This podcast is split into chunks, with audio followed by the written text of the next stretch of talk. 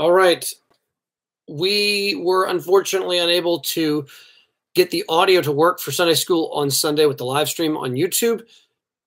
The mixer was having some kind of problem and the audio did not come through. And so I'm going to try to give us sort of the poor man's version of Sunday school from Sunday. We were in Daniel, we are in Daniel chapter 8. I'm just going to kind of go verse by verse as I read through the chapter and uh, discuss it, take it as we go. 27 verses. This is this is the more remote territory of Daniel. Daniel 8 and Daniel 10 and 11 are probably the least known parts of the book of Daniel. Uh, and I just have to mention I took a speech class in college, my first semester of college, and my I think it was my second speech for a grade, uh, like a five minute speech or something, was uh, we got a lot of freedom on what we could speak on. We had certain parameters, certain certain basic things you had to follow. But once you followed those basic parameters, you could talk about almost anything you wanted to. And w- although I would, if I could go back, I, I'm sure I would have chosen a different subject. I did choose Daniel eight, this chapter, as the theme for my message to uh, my uh, college class back in probably October of 2005.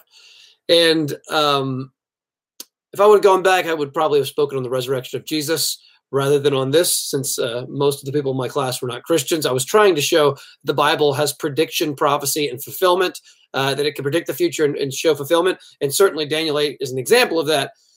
But I kind of wish I would have stuck with the resurrection itself, keep a little more central to the gospel. But that being said, Daniel 8 is still an important uh, passage. I'm going to start reading in verse 1. This is God's word, Daniel 8 1. In the third year of the reign of King Belshazzar, a vision appeared to me, Daniel, after that which appeared to me at the first. Just stop here. This happens in the third year, third year of the reign of King Belshazzar. King Belshazzar is the guy who died during the party with the words, with the detached hand writing on the wall, Mene, Mene, Tekel Parsin, you've been weighed the balance and found wanting. That man died, Belshazzar, his last year of reign was in Daniel 5. But then we're told in Daniel 7 that the dream, the vision he receives there took place in the first year of Belshazzar's reign. So it took place more than a decade earlier before chapter 5. And then Daniel 8 is the third year of this king's reign. So about two years after the vision of Daniel chapter 7 is when this took place. Verse 2 And I saw in the vision, and when I saw, I saw in Susa the citadel, which is in the province of Elam, and I saw in the vision and I was at Ulai at the Ulai Canal. So Daniel is, I believe, over 100, maybe 200 miles east of Babylon when this takes place. Although it is not inconceivable that Daniel traveled to these cities doing his work for the government, most people think, and I think this is right, he is not actually physically here. He is simply in Susa, the citadel, through a vision.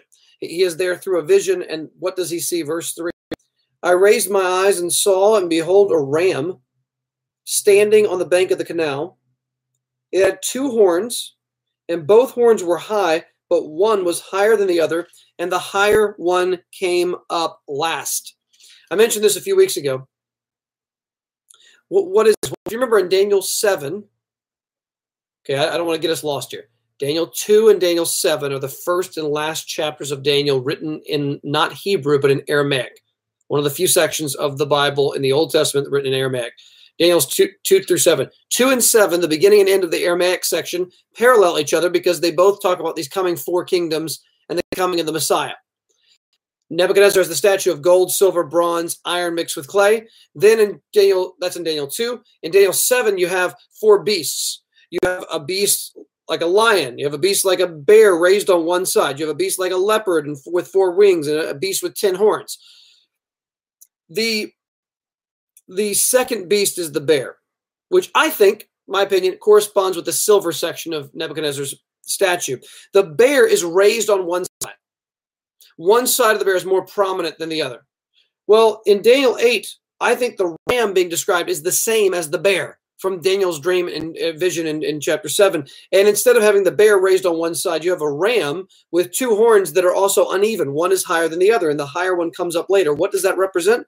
But we will find out. I'll read it now. Verse 20 tells us no mistake about it what this is about. As for the ram that you saw with the two horns, these are the kings of Media and Persia. In other words, the Medes, although the Median Empire was in some senses larger than the Persian Empire, when the Persian Empire came later, the, the horn that rises later, it took over Persian Empire became stronger and more powerful than the Median Empire. So just like it was a bear raised on one side, the Persian side being raised, so now it's a ram with two horns, the, the higher horn, the Persian Empire coming up later and, and having dominion. So this ram represents the Medio-Persian Empire. Now, I'm going to risk putting you to sleep on this, but this is a evidence that the Bible sees the Median Empire and the Persian Empire as a single entity because this ram, this single animal with two horns, represents the combined Medo Persian Empire, which I think gives strong credence to the idea that the Silver Empire in Daniel 2 is the Medo Persian Empire, and that the second beast, the bear, in Daniel 7 is also the Medo Persian Empire, that the two kingdoms are combined in one empire. But now this ram is in trouble because he's about to see something. Verse 4 I saw the ram, this is the Medo Persian Empire, this is verse 4 of Daniel 8. I saw the ram charging westward and northward and southward. No beast could stand before him, and there was no one who could rescue from his power. He did as he pleased and became great. So you remember, you have in the Middle Eastern area, really stretching at the extremes from, say, Greece all the way to Italy. Uh, excuse me, not, not Italy, Greece all the way to India. You have this massive area of the world, and that is what was being fought over so much of the time. And you have here the Medo Persian Empire having complete dominance. No one can stop them, at least that's the way it is for a temporary period of time. Verse 5 As I was considering, behold, a male goat came from the west across the face of the whole earth without touching the ground, and the goat had a conspicuous horn between his eyes. He came to the ram with the two with the two horns, which I had seen standing on the bank of the canal, and he ran at him in his powerful wrath. I saw him come close to the ram, and he was enraged against him and struck the ram and broke his two horns, and the ram had no power to stand before him. But he cast him down to the ground and trampled on him, and there was no one who could rescue the ram from his power. Now get this picture. The ram with two horns is Medo Persia. No one can conquer Medo Persia until a male goat comes from the west. So quickly his feet are not touching the ground. You know, I heard someone say it's like those old cartoons when they run, their feet scram, scramble and they, they don't even touch the ground sometimes when they're running. Uh, it's this idea of tr- tremendous speed. This new empire is what empire? Led by whom? Well, we could give you our guess, which is fine. There's times where you just have to guess, but the text actually tells us later, verse 21. Don't you love it when the when the Bible gives you the explicit meaning of a text? Verse 21. And the goat. So, who is this male goat? The goat is the king of Greece. And the great horn between his eyes is the first king. So, the the the ram is the king of Greece. It really represents Greece. And the horn, the prominent horn growing up on the head of this goat, is the first king of Greece. Well, you know who that is? That's Alexander the Great. No question about it. We know who this is. Alexander the Great took over the Greek Empire and he ran the thing around from one place to another and accomplished so much in an incredibly short period of time. It was as if his feet were not touching the ground. This, by the way, parallels an animal from Daniel chapter 7. The one that comes after the bear raised on one side, which represents Medo Persia, comes what? The leopard with four wings of a bird on its back, and the beast had four heads. This is the kingdom of Alexander the Great or Greece. The, the leopard is a fast, ferocious animal. Four wings of a bird on its back represents even more its speed and its ability to go anywhere at any moment. Well, Alexander the Great was just that. Now, let me pause here maybe you're thinking about turning this off. You're going okay th- i didn't i didn't really want a uh, high school or college history lesson about uh, the ancient history of the world uh, before the roman empire. I don't really need that right now. Let, let me say a couple things to you if you're a christian listener.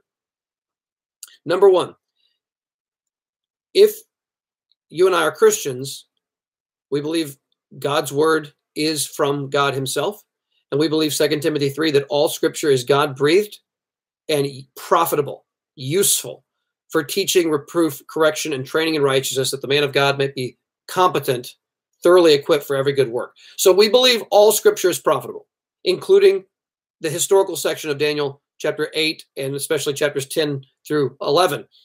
But number two, in order to rightly apply the Bible, and that's a good thing, we should want to apply the Bible to our lives. Absolutely. You got the you got uh, some study Bibles that will focus on life application, and I'm not saying there's anything inherently wrong with that. Here's what I want to say first, though: there is a danger that we read the Bible in such a me first, me centered way that if we don't immediately see a connection between the text we're looking at and my Tuesday afternoon, then we think that the text is basically pointless or useless or not worth our time, not worth devoting mental energy and effort to. I, want to rebuke that. I want to say that is not true. We need to understand what the text means uh, objectively, what it meant when it was first written, what it meant to its original audience, Daniel and his first listeners. What did it mean to them? And only then can we move from that time period to our time period and make application of our text. And uh, there are there are there are real applications that we will try to make in a, in a few moments here. So let me get back to this prominent horn on the male goat, moving quickly across the ground. This is from Kevin DeYoung. Alexander the Great was tutored by Aristotle as a boy. Do you remember this? Aristotle uh, tutored Plato as a boy. Uh, Alexander then uh, succeeded his father at age 20. He became a general at age 21. He conquered the known world by age 26. Now, just stop for a second. 20 took over for his father. 21 became a general. At age 26, in just about five or six years, he had conquered the entire known world for the time. The legend has it that he wept because he had no more kingdoms to conquer. And then he died in the palace of Nebuchadnezzar in Babylon at age 32 in the year 323.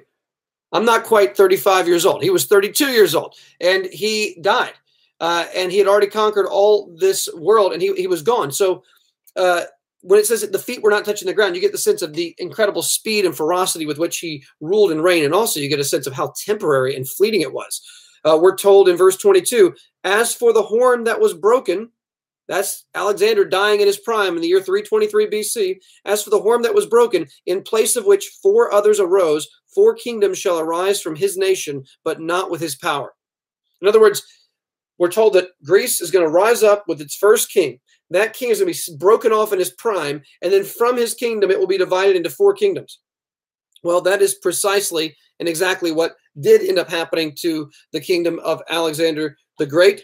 After his death, the kingdom was split into four different parts. If I can find here the names of them, I may not be able to find them right now. I had them. I had the thing highlighted. Here we go. To the south, you had Ptolemy the First Soter means I think savior. Uh, he took over Egypt upon Alexander's death. This is one of his generals. Number two, to the east, you had Seleucus the first, Nicator, who took control uh, from Asia Minor through Babylon, extending into Persia in 312 BC.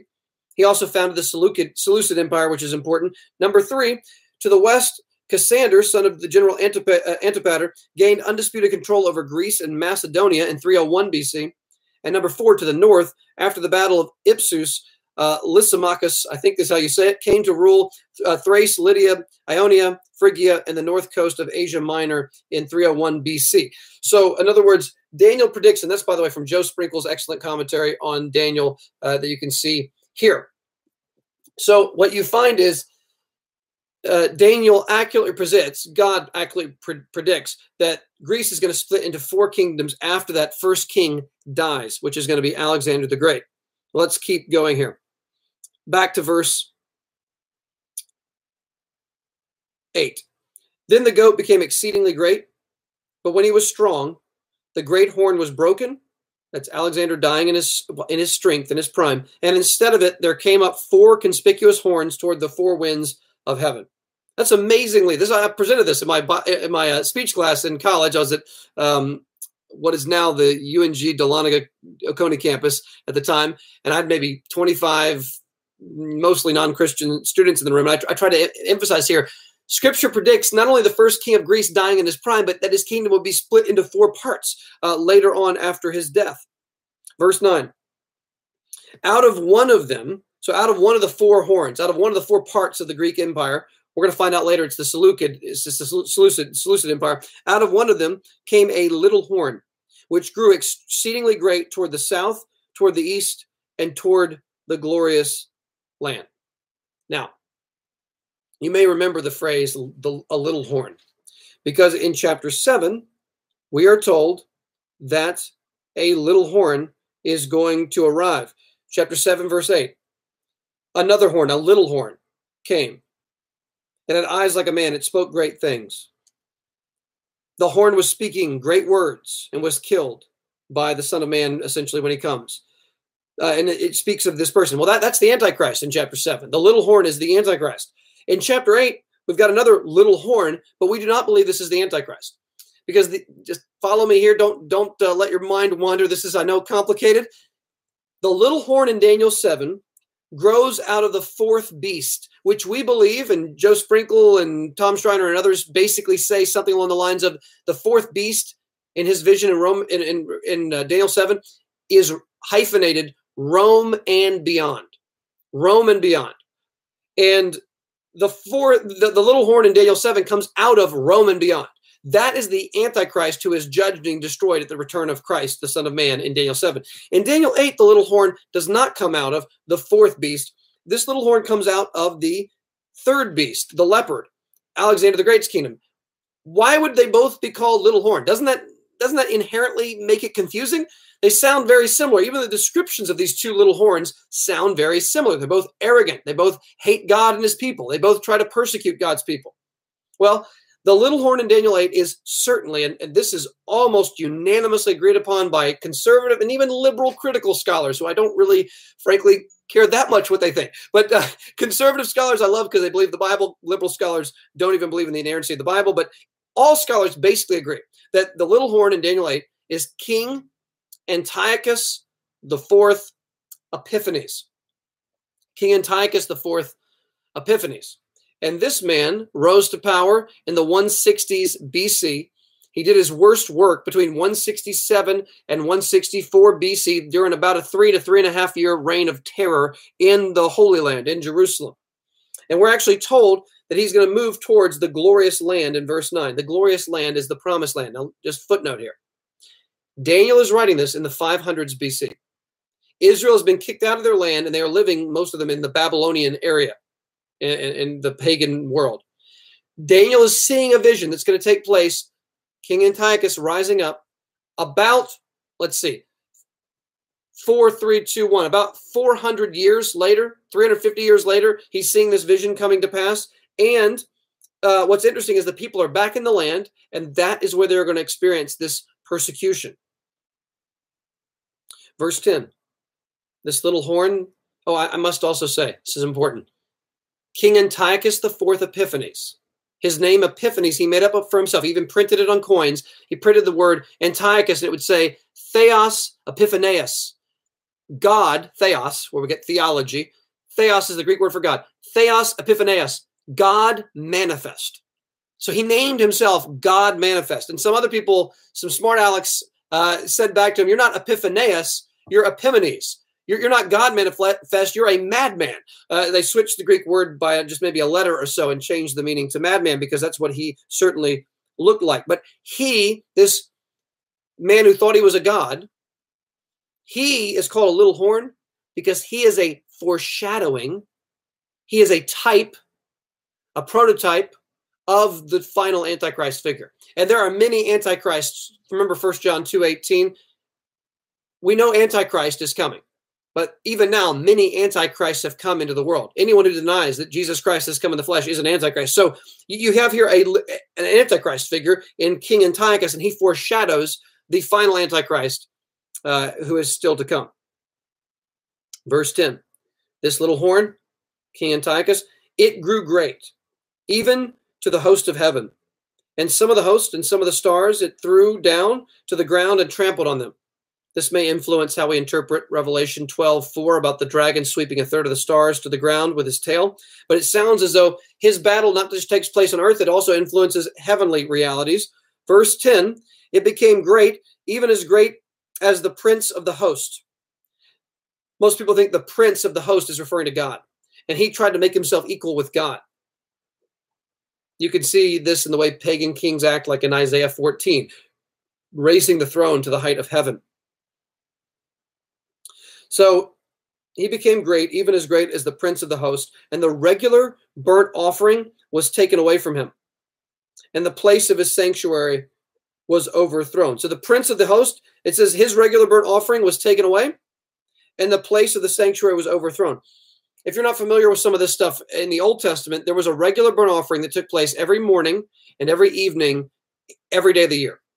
An animal would be sacrificed in the morning and evening and this was this is a way to sort of maintain uh, the lord's uh, uh, pleasure with his people uh, while he dwelt there in their camp to maintain uh, uh, purity in the camp. These burnt offerings are taken away. This is a drastic thing eh, for a jewish person even when jews were starving in, in, in, a, in a famine uh, they tried to preserve animals for that daily sacrifice and they would not want to eat them. And it wasn't until things were absolutely dire that they would begin to even uh, not sacrifice that animal. That happened when Rome surrounded Jerusalem in the 60s AD. So the regular burnt offering is taken away. The sanctuary, God's sanctuary, is overthrown. The temple is going to be uh, defiled and treated hor- horrifically by this king Antiochus. Verse 12, and a host will be given over to it together with the regular burnt offering because of transgression, and it will throw truth to the ground and it will act and prosper. So, because of transgression, uh, people say, "Who's trans? Is this is this the transgression of the pagan king or the people of God?" I'm not sure, honestly. Certainly, they both transgressed, but uh, transgression occurs. Truth is thrown to the ground. Verse 13.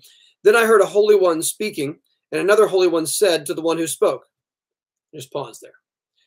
You have a holy one talking to a holy one, trying to figure out exactly the details of what's going on. These are angels speaking one to another, trying to better understand what this prophecy, this vision is predicting. Angels is important to know are not omniscient. Angels do not have all knowledge. I think of First Peter chapter 1, we are told this speaks about the gospel being predicted by the Old Testament prophets, and we're told the the things that they speak of, the, the good news that was preached to you by the Holy Spirit sent from heaven, are things into which even angels long to look into. So even angels want to better understand the gospel truths and want to better understand these prophecies that are taking place. So one angel says to another, verse 13, For how long is the vision concerning the regular burnt offering? How long is this going to happen when the burnt offering is cut off and the people are horrifically persecuted? The transgression that makes desolate and the giving over the sanctuary and the host to be trampled underfoot. How long is this horrific time going to last? And he said to me, For 2,300 evenings and mornings, then the sanctuary shall be restored to its rightful state. So we're told that this, this horrific time from this pagan king, this horn, is going to last for 2,300 evenings and mornings.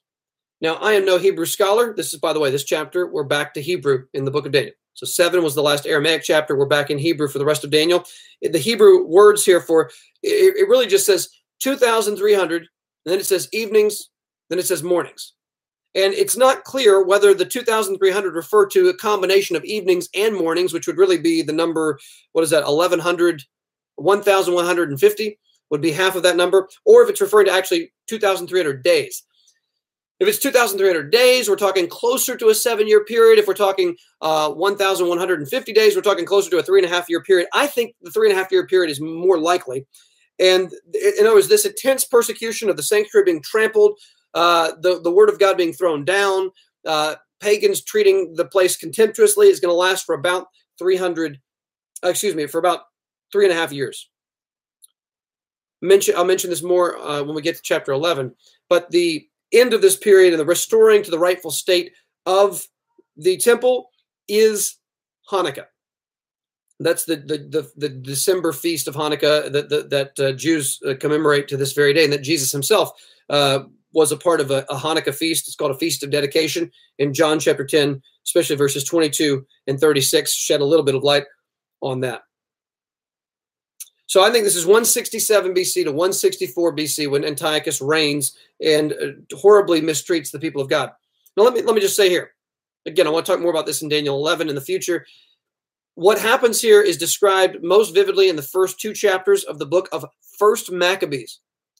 Now, if uh, I think I've got my Catholic Bible. I've got a few different Catholic Bibles. Here we go. Here we go. Got it right here.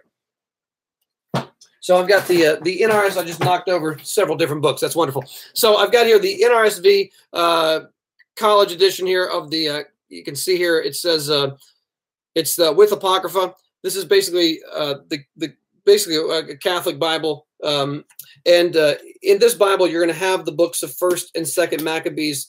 Uh, I believe they're between the Old and New Testaments here. And um, what you will find is that First and Second Maccabees are in the Catholic Bible. They're not in the Protestant Bible for good reason, and I could talk about why later. But the first two, cha- uh, First Maccabees is a generally reliable history of what happened in the 160s and around that time BC. And uh, I've certainly read First Maccabees more than once. Uh, I, I, believe I've read it a couple times. That book um, describes the first two chapters describe what happens when Antiochus shows up in vivid detail. And we'll talk more about that in first um, in Daniel 11. I will just say that um, the Maccabee books and the apocryphal books were never included in the Jewish canon of Scripture. And so let us be uh, aware of that. The New Testament authors never quote the Catholic Apocrypha a single time. Uh, they certainly never quote any apocryphal books as scripture, but they quote the Old Testament books and the Jewish canon, the Hebrew canon, uh, hundreds of times, and they refer to them repeatedly as the writings and the scriptures. So the New Testament authors, along with Jesus and the, the Hebrew canon, never include First Maccabees in it. So it is not a scriptural book. Book. It wasn't until 1546 that the Catholic Church officially included the apocryphal books like Tobit and uh, Judith and uh, First and Second Maccabees and uh, the Wisdom of Solomon and all these books into their Old Testament. They only did that much later, 1546, in response to the Reformation uh, in the 1500s. But uh, be that as it may, I do not think First Maccabees is inspired scripture, but I do think it's generally accurate history. And Josephus also refers to this time period some in his works. So the question is how long? They say three and a half years is probably the answer. 2,300 evenings and mornings. Evening and morning sacrifices. Verse 15. Second half of the book gives a little bit more detail. We're going to run through the same material again, but quicker, but it's going to give a little bit more specific detail. Verse 15. When I, Daniel, had seen the vision, I sought to understand it. And behold, there stood before me one having the appearance of a man.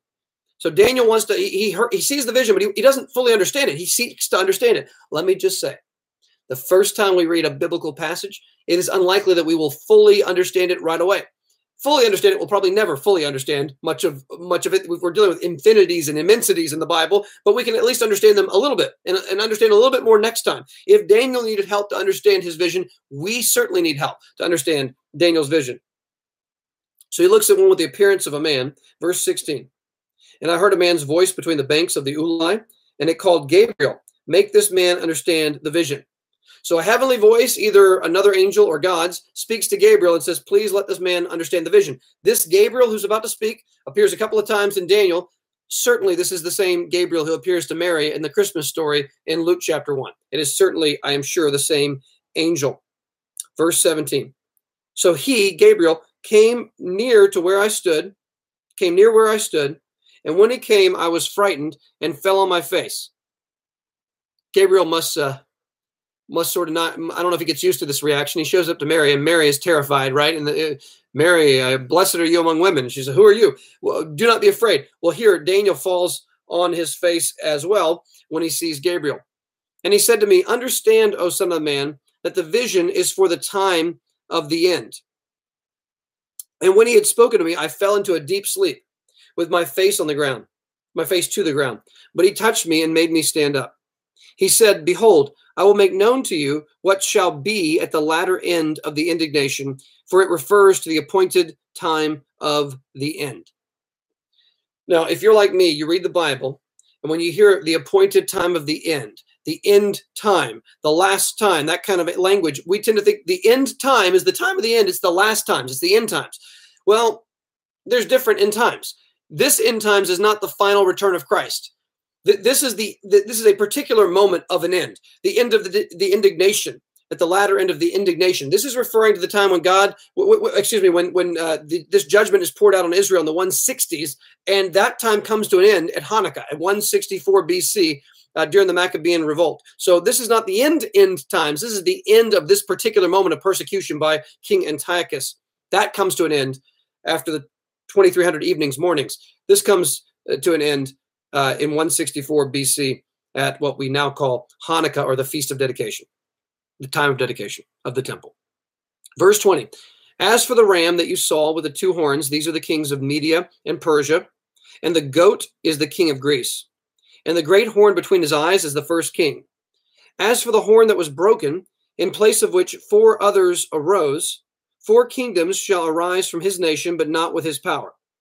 And at the latter end of their kingdom, when the transgressors have reached their limit, a king of bold face, here's Antiochus again, a king of bold face, one who understands riddles shall arise. Now, you, you notice here, verse 22 to 23 jumps forward a significant amount of time, well over 100 years. It just it just it jumps from Medo-Persia, Alexander the Great in Greece, all the way to the Seleucid, Empire, all the way down to one of the descendant kings, Antiochus IV. So centuries are just streaming past us in a very short time. We're now in the 160s BC.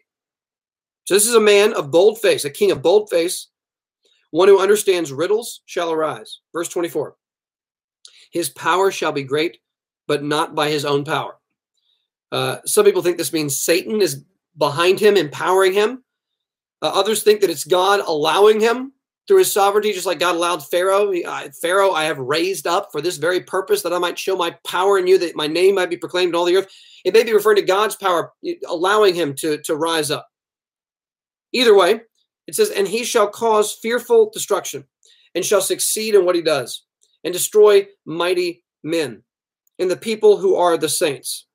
So he is going to wreak havoc on the saints. He's going to persecute them and hurt them and kill many of them. By his cunning, he shall make deceit prosper under his hand. So we're told in verse 12, he throws truth to the ground. We're told that Antiochus burned copies of the Torah, and he would kill you if you had your own copy of the Torah. Uh, he would he would destroy you for the Torah, first five books of the Old Testament. He would he would kill you if you had that. He'd burn copies of it. Well, here we're told he let deceit prosper under his hand. He's against the truth. He loves deceit and deception. And in his own mind, he shall become great. So yeah, in the world's eyes, he's not that memorable of a king. If it wasn't for the Bible, we would have largely forgotten about King Antiochus and his reign of terror in Jerusalem. Uh, but he becomes great in his own mind. He's incredibly arrogant. Without warning, he shall destroy many. Uh, I'm going to get the details wrong, but we're told that he brought in an army of 20 something thousand and acted like he wasn't going to do anything in Jerusalem. And then on a Sabbath day, when the men felt like they could not fight, he then attacked them and killed many of them says, and he shall even rise up against the prince of princes. That's against God himself. He's going to rise up against, think of the prince of peace, right? The prince of princes. He's going, to, he's going to rise up against God himself. And he shall be broken, but by no human hand. It's important. This is the first time in this chapter anything about his fate has really become clear. Um, his death has not been referred to until this very moment. He shall be broken, but by no human hands. Now, how exactly King Antiochus died is not clear. There's multiple accounts. In fact, the book of Second Maccabees, I believe in chapters 2 and 11, give two contradictory accounts of how he died. There, there are multiple and contra- contradictory accounts of how he died, but all the accounts agree, I believe, in the fact that he died uh, not by human intervention, but by uh, some kind of a natural cause. In one case, uh, some kind of disease in his bowels that that was that had a terrible stench involved with it. Uh, his his intestines. It was kind of like the way uh, Herod dies in Acts, where he, he he was struck by an angel and he, he, he was eaten by worms and died. That that kind of violent, vicious sort of death. But it was by no human hands. Verse twenty six. The vision of the evenings and the mornings that has been told is true, but seal up the vision, for it refers to many days from now. Seal up the vision, for it refers to many days from now. So Daniel is sealing the scroll not because he's trying to make it a secret. That's not the goal here. He seals up the scroll in verse 26 because he wants to preserve the truth that is in it. That's what he's told to do. Now, let's move into more direct application here for these last uh, few minutes. Sinclair Ferguson and some others did a great job pointing this out. The little horn is clearly, in some sense, empowered by Satan. He's acting in a satanic way, and the same Satan who was behind the little horn Antiochus IV is the same Satan who will be behind the final little horn, the actual Antichrist. And he's also the same Satan who's behind all the lowercase a Antichrist that exist all throughout church history.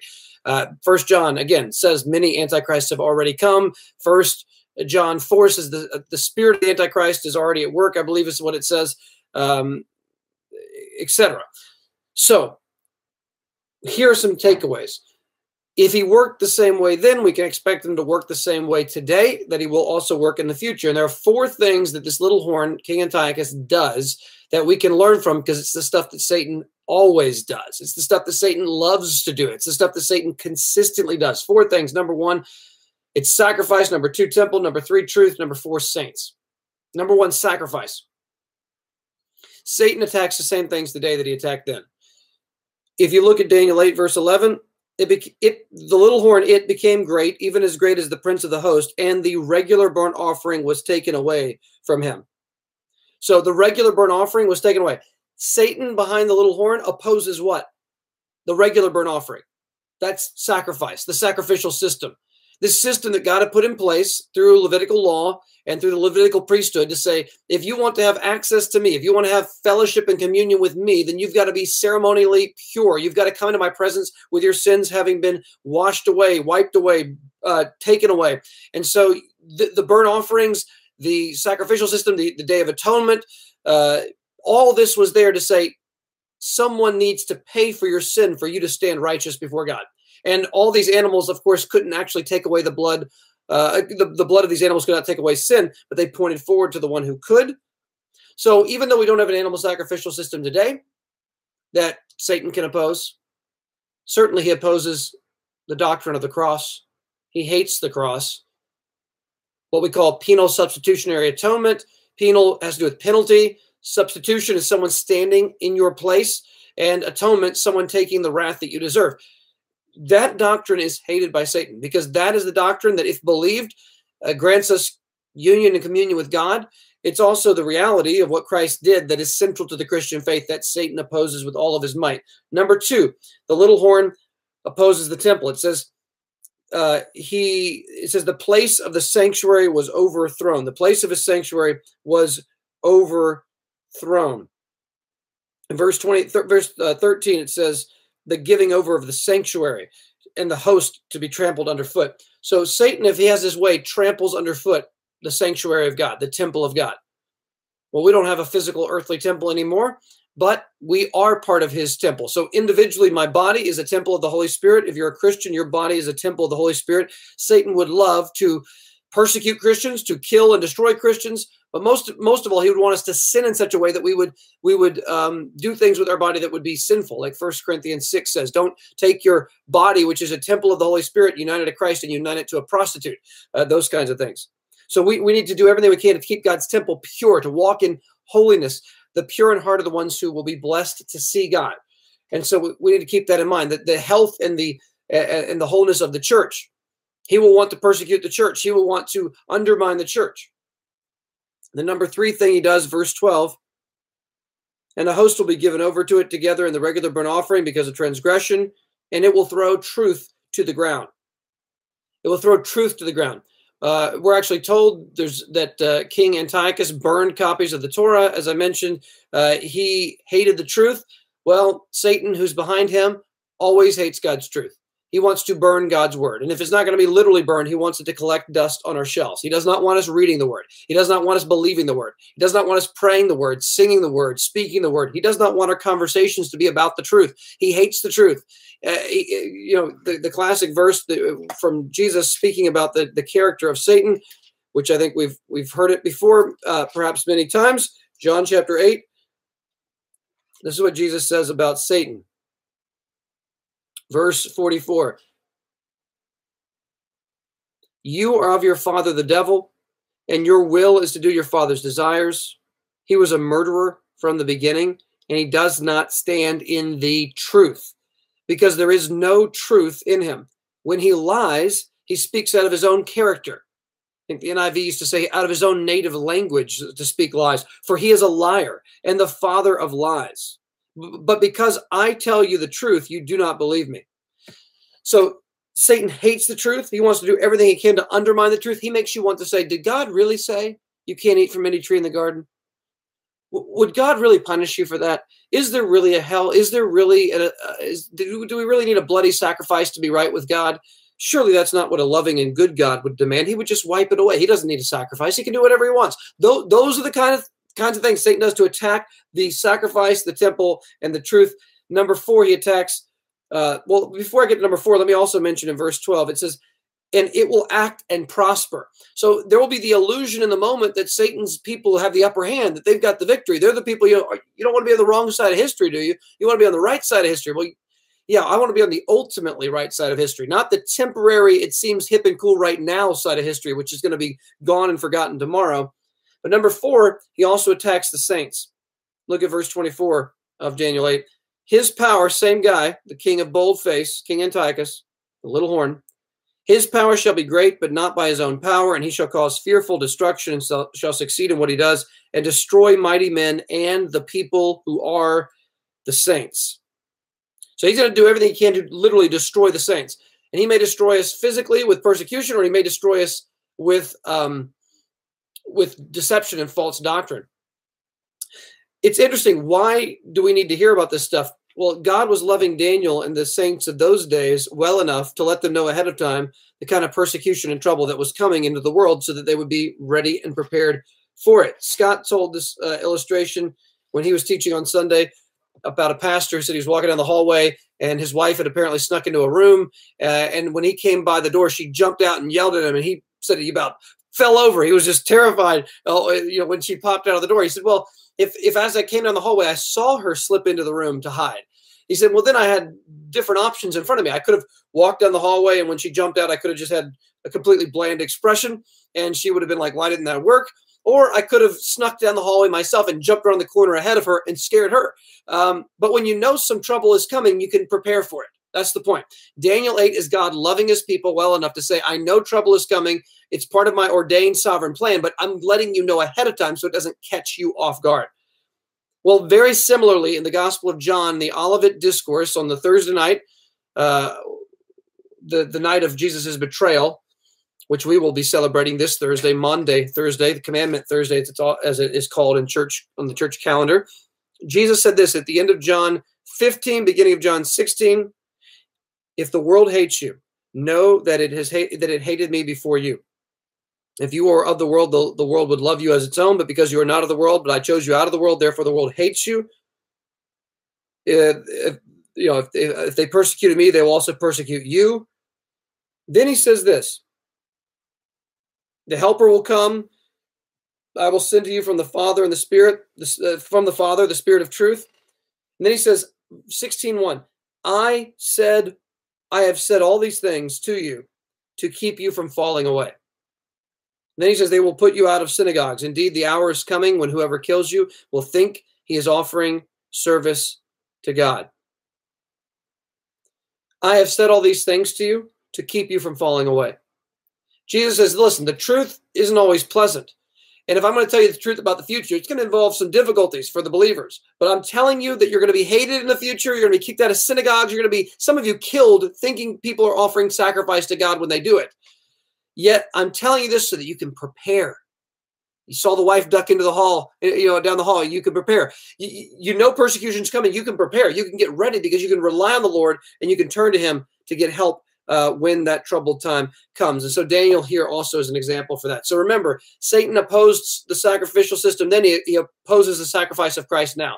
He opposed the temple building, then now he opposes the temple of God, the people of God today. He hated and opposed the truth and threw it to the ground, burning the first five books of the Bible, the Torah scrolls. Today, he wants our Bibles to not be front and center in our lives. He wants to make us have lower thoughts of the Bible, and he directly persecutes the saints, trampling them underfoot. And today, also, he wants to trample them underfoot as well. Now, we're going to move into the last verse of the chapter to see a few last takeaways. Let me just make a contrast here that one pastor pointed out in his sermon on this passage. So, Let's get in our time machine. We're in the 500s BC with Daniel. He's been talking about stuff that's going to happen in the future, the 160s BC. So Daniel's in the one is in the fifth 500s. Excuse me, he's in the 500s. Let's go back in time to the 700s BC. So we're going to go back in time over 100 years, close to 200 years, to the time of Hezekiah, king of Judea. Listen to what happens. Hezekiah, remember, he, he's going to die, and he pleads with the Lord to give him extra life. The Lord says, Okay, you're not going to die. I'll give you 15 more years of life. And Hezekiah celebrates that. But during those extra 15 years, he did something really bad. He was a generally decent king, but he, he made a mistake here. So some some people from Babylon came to see him. Verse this is uh, Isaiah 39 verse 3. Then Isaiah the prophet came to King Hezekiah and said to him, What do these men say? And from where did they come to you? Hezekiah said, They have come to meet me from a far country from Babylon. He said, What have they seen in your house? Hezekiah answered, They have seen all that is in my house. There is nothing in my storehouses that I did not show them. So Hezekiah was foolish. Babylonian convoys come representing their kingdom, and Hezekiah shows off all of his gold and all his riches in his storehouse, which really allows the Babylonians to go back home and tell their king, Hey, one day we need to plunder Israel because they have a whole bunch of gold and goods in storage. And if we could plunder them, we could take all this stuff back to our place, which is exactly what they're going to now do. Um, verse 5 Then Isaiah the prophet said to Hezekiah the king, Hear the word of the Lord of hosts.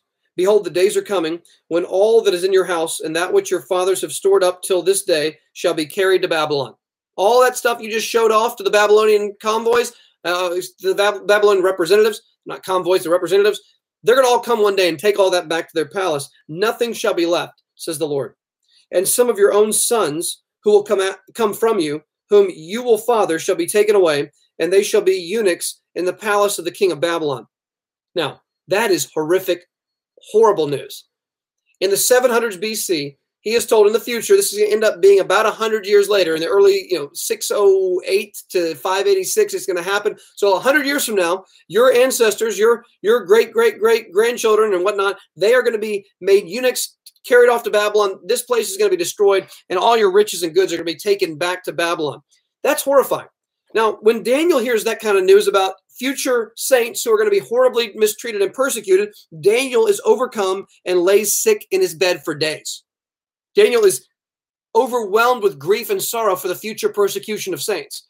How does Hezekiah respond when he finds out about the, about the future persecution of his own ancestors, his own great grandchildren? Here's what he says, verse 8 of Isaiah 39. Then Hezekiah said to Isaiah, The word of the Lord that you have spoken is good.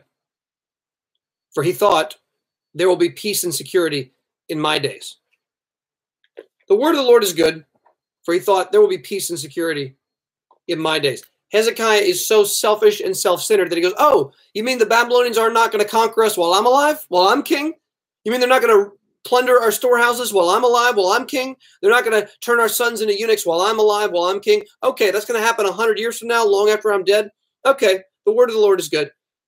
That's not a sincere statement about trusting the word of the Lord. That's that's that's a flippant way of saying, if it doesn't affect me, I don't really care. Well, when Daniel finds out about saints who are going to be persecuted, not just in another part, part of the world today, but in his in the distant future from where he is, he is deeply grieved by that. He's overcome and lays sick for days. How, how many of us are, are bothered by the persecution of Christians that we don't even know around the world? When we read a news story about a Christian who has been horrifically mistreated, when we think back to the uh, ISIS beheading of uh, some Coptic Christians, and I, I, do realize that there are serious theological differences between us and Coptic Christians, generally speaking. So I'm not making light of that. But when you see Coptic Christians laying on the beach, uh, sitting, sitting on their knees on the beach, getting beheaded with knives from from members of ISIS dressed in black uh, attire, one of them in camo, the leader. Do, do we have a sense of grief uh, over things like that? Well, Hezekiah, no, but Daniel, yes, we should be concerned about the welfare of other saints in the world. I think of the very end of the book of Hebrews when he speaks about other Christians in the world who are in prison for their faith, suffering greatly. Here's what the author of Hebrews says Remember those who are in prison as though in prison with them, and those who are mistreated, since you also are in the body. You, are still in a physical body, you're still here on earth. Other Christians who are mistreated, he says, remember them. Those who are in prison, feel about it as if you were in prison with them. That's the way Daniel would have responded. And finally, We're told that after Daniel lay sick for a few days, what did he do? Then I rose and went about the king's business, but I was appalled by the vision and did not understand it. What he did was he rose and he went about the king's business. I'm looking around to see if I have a commentary here. I don't think I've got it with me, but I can I can paraphrase what happened. Uh, one uh, commentator of the book of Daniel, Tremper Longman, I believe is the, the name. He said back in 1994 there was this uh, Christian professor, I believe he was. Maybe he may have also had pastoral background. His name was Harold Camping. Now you may, if you Google real quick, you will you will you will probably remember who Harold Camping was. Uh, Harold Camping predicted the end of the world in the year 1994. In fact, I'm going to look it up uh, right now uh, just to make sure I get this right. Harold Camping predicted the world in uh, Harold Camping predicted the world would end uh, in 1994, September of 1994. Spoiler alert, he was incorrect about that. And before that happened, uh, September 1994, a few months before September of 1994, he debated, I believe, Tremper Longman III, the Old Testament scholar. Tremper Longman was pushing back big time, saying, We can never predict the time of Christ's second coming. That's craziness. And what uh, Tremper Longman said was, there were multiple Christians that he knew who bought into Harold Camping's utter nonsense. Jesus said, We will not ever know the day and the hour of his own return. Not even the angels in heaven know. He said, Not even he and his own humanity at the time that he said that knew the timing of his own return, but only the Father in heaven. But Harold Camping said he knew. And so Harold Camping uh, predicted this and made a big deal, a big buzz came about this. So there were some Christians who believed him.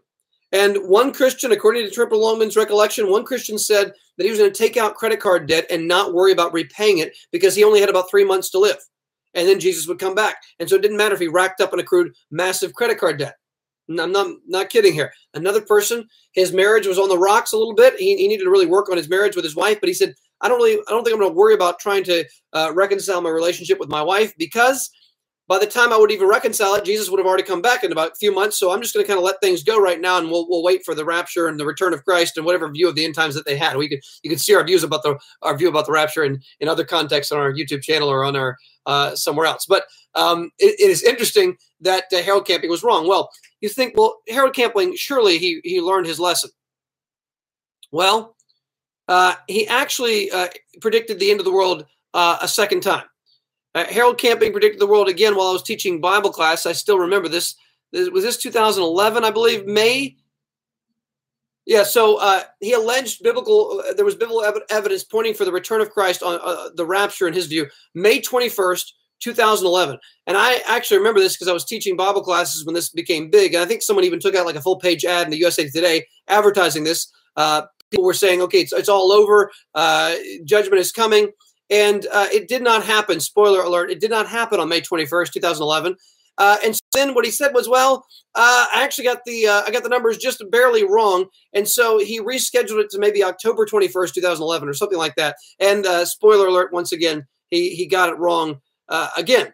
So why do I bring all this up? Well, uh, we'd be so careful trying to predict specific things about the future end times that are not explicit in Scripture.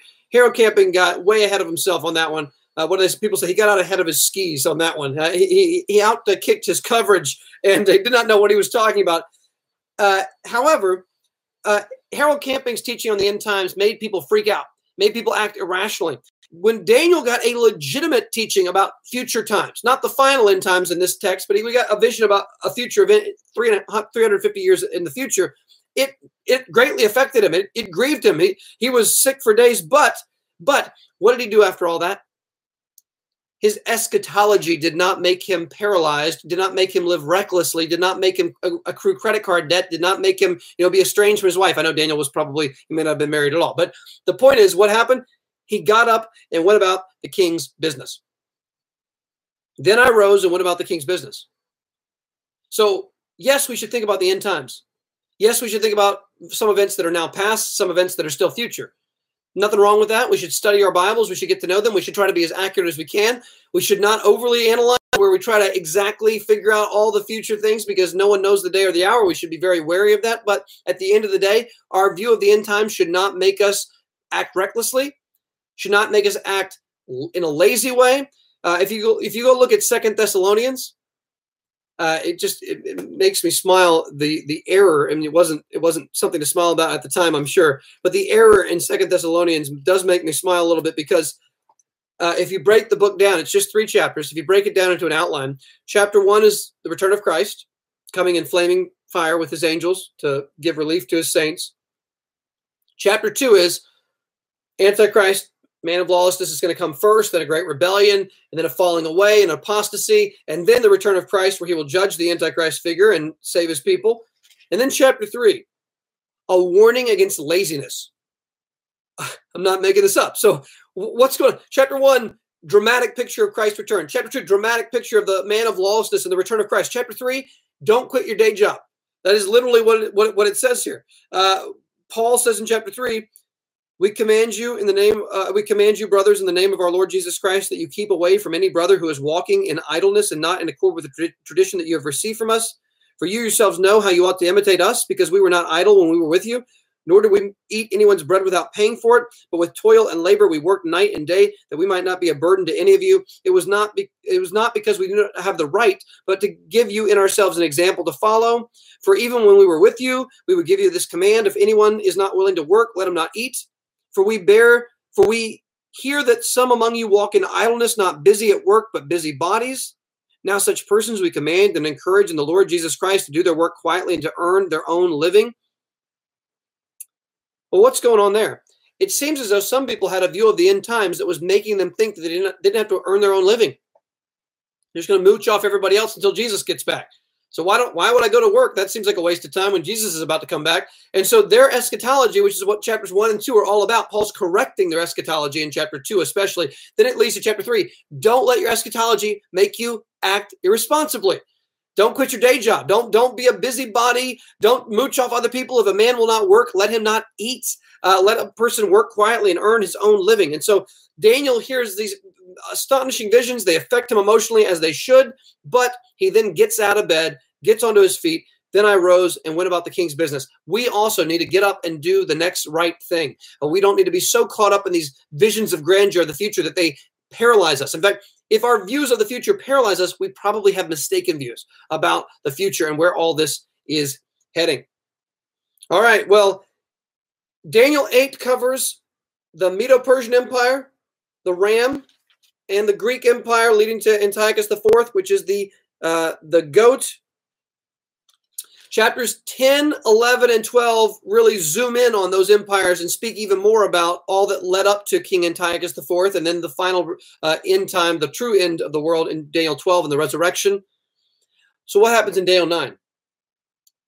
We got this vision of the uh, of, of Daniel 7, Daniel 8, Daniel 10, 11, 12 zooms in again on what Daniel 8 talks about. What is Daniel 9, where we're getting the week after Easter? Daniel 9 is going to be Daniel's prayer of repentance on behalf of all the people of God for their many sins that led them into exile. And he gets more information about what the future will look like with Daniel's 70 weeks, perhaps, certainly, the most debated, disputed, challenging section of all the book of Daniel is Daniel chapter 9, verses 24 to 27. Lord willing, we'll get to that uh, a few weeks from now. So I'm going to pray and then we are done. For the three of you who got to the end of this thing, thank you for watching. And I hope it was in some way uh, useful, edifying. Let's pray together. Uh, Heavenly Father, thank you for the book of Daniel.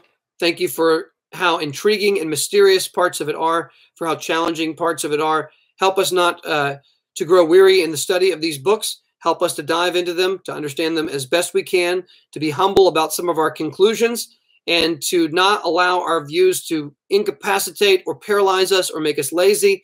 Uh, help us not to be like the Harold Camping followers in that regard. Uh, help us instead to grieve over uh, difficulties Christians undergo in the world, to feel some pain with them as if in prison with them, and then help us to get up and go about the King's business. Help us to get out of our beds and to get on our feet and to go about the work of every day, doing the dishes, uh, doing the laundry, uh, changing the diapers, going to school, going to work, going to the office, going to the hospital, and doing our work and honoring you in all that you have for us and doing the next right thing. Uh, please forgive us when we fail. Give us strength to do what is right and give us a hunger and thirst for you. I pray this in Jesus' name. Amen.